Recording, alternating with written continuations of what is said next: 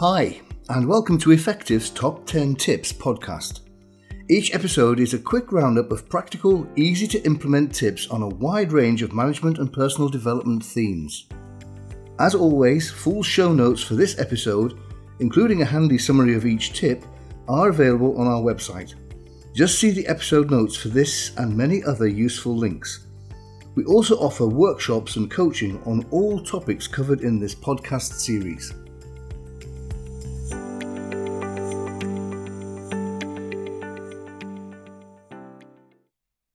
Today's episode is on development through delegation. Tip number one hierarchy matters.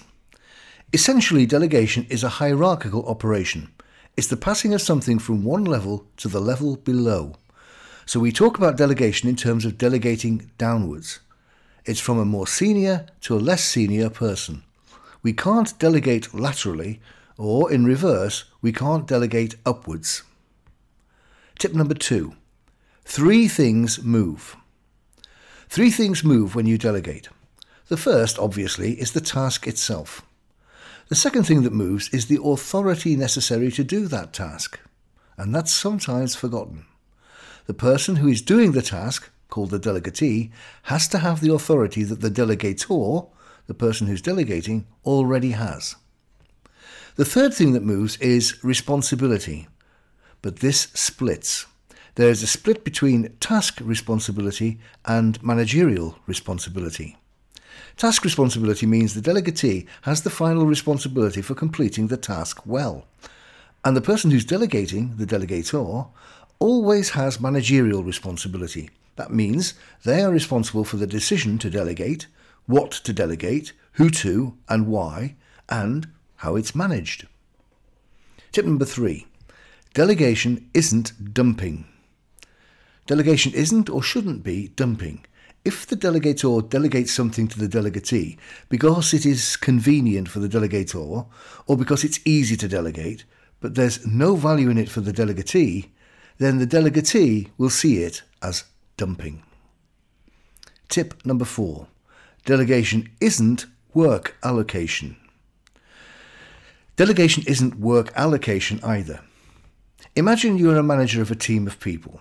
Let's say you're a grade 1 and they're at grade 2, and 2 is a lower level than 1.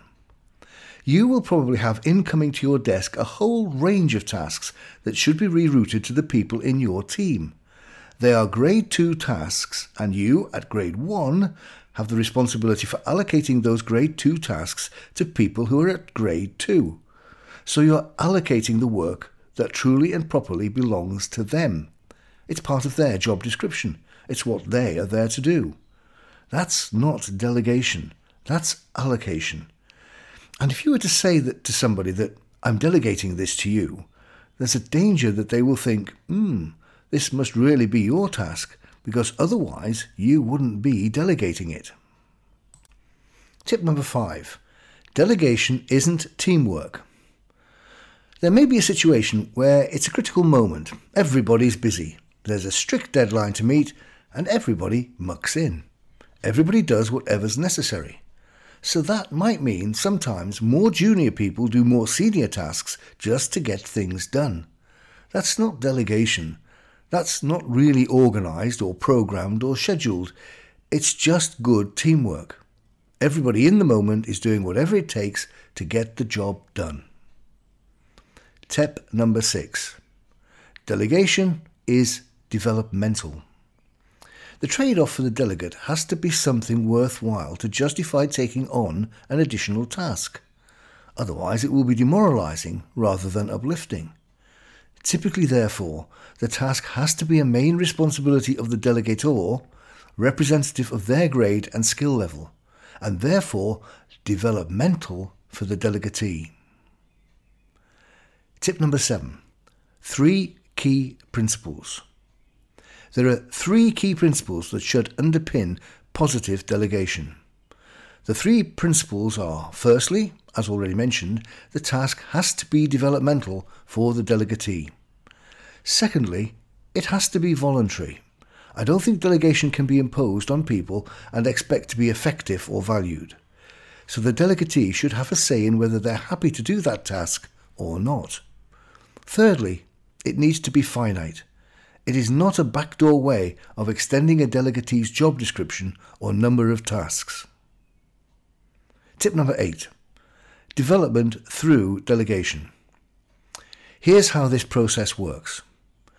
As delegator, you explain to your team the nature of delegation as outlined in this podcast. And then you ask if anyone would like to be part of the development through delegation process. Let's assume you have six in your team and three say yes, and three say no, which is fine. What's also important about this process is that all six members of your team were asked, were given the same equal opportunity to take part. There should be no favouritism. There should be no preferential treatment that this person is good for development or should be stretched. The process should provide equal opportunity for all. Ideally, the delegator then finds three separate tasks to give to the three who've joined the process. They have to be de- developmental and ideally different for each delegatee. They each carry out their delegated task, and then the task returns to the delegator. Then the tasks rotate, so the three team members get to do each of the three tasks in rotation.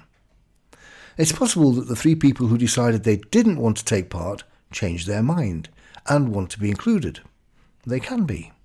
And it's equally possible that one of the three who said they were up for it decide that they're not, or that they have a busy month coming up and maybe moving house or going on holiday, and that's fine too. It's a flexible arrangement. It's voluntary. Tip number nine the triple win. The development through delegation process provides a triple win. Clearly, the individual, especially if they volunteered, sees a win in, they, in that they get valuable development. The manager, as delegator, gets several wins. They get a reputation for investing in staff. They build cover through flexibility in the team. And they get some time off to deal with other work when the delegatees are working on the tasks that would normally be done by the manager. And the organisation benefits through capacity building. Tip number 10 Provide choice. Typically, when delegating, the delegator chooses what to delegate to the delegatee. But why not, as the delegator, give the delegatee a choice? Why not offer the delegatee a list of tasks from which they can choose? If there's a task you don't want to delegate for whatever reason, then clearly don't put it on the list. So everything that's on that list you are comfortable with delegating.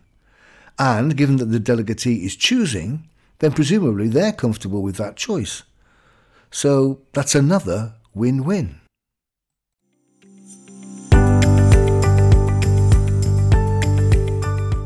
So that's it for this episode. Thank you for listening. If you enjoyed the podcast, please share it or leave us a review. Remember, you can find full show notes on our website plus a growing library of free resources which you can easily search by theme to find content that's relevant for you. We also offer workshops and coaching on a wide range of topics. Links to all of these resources are in the episode notes. Thank you.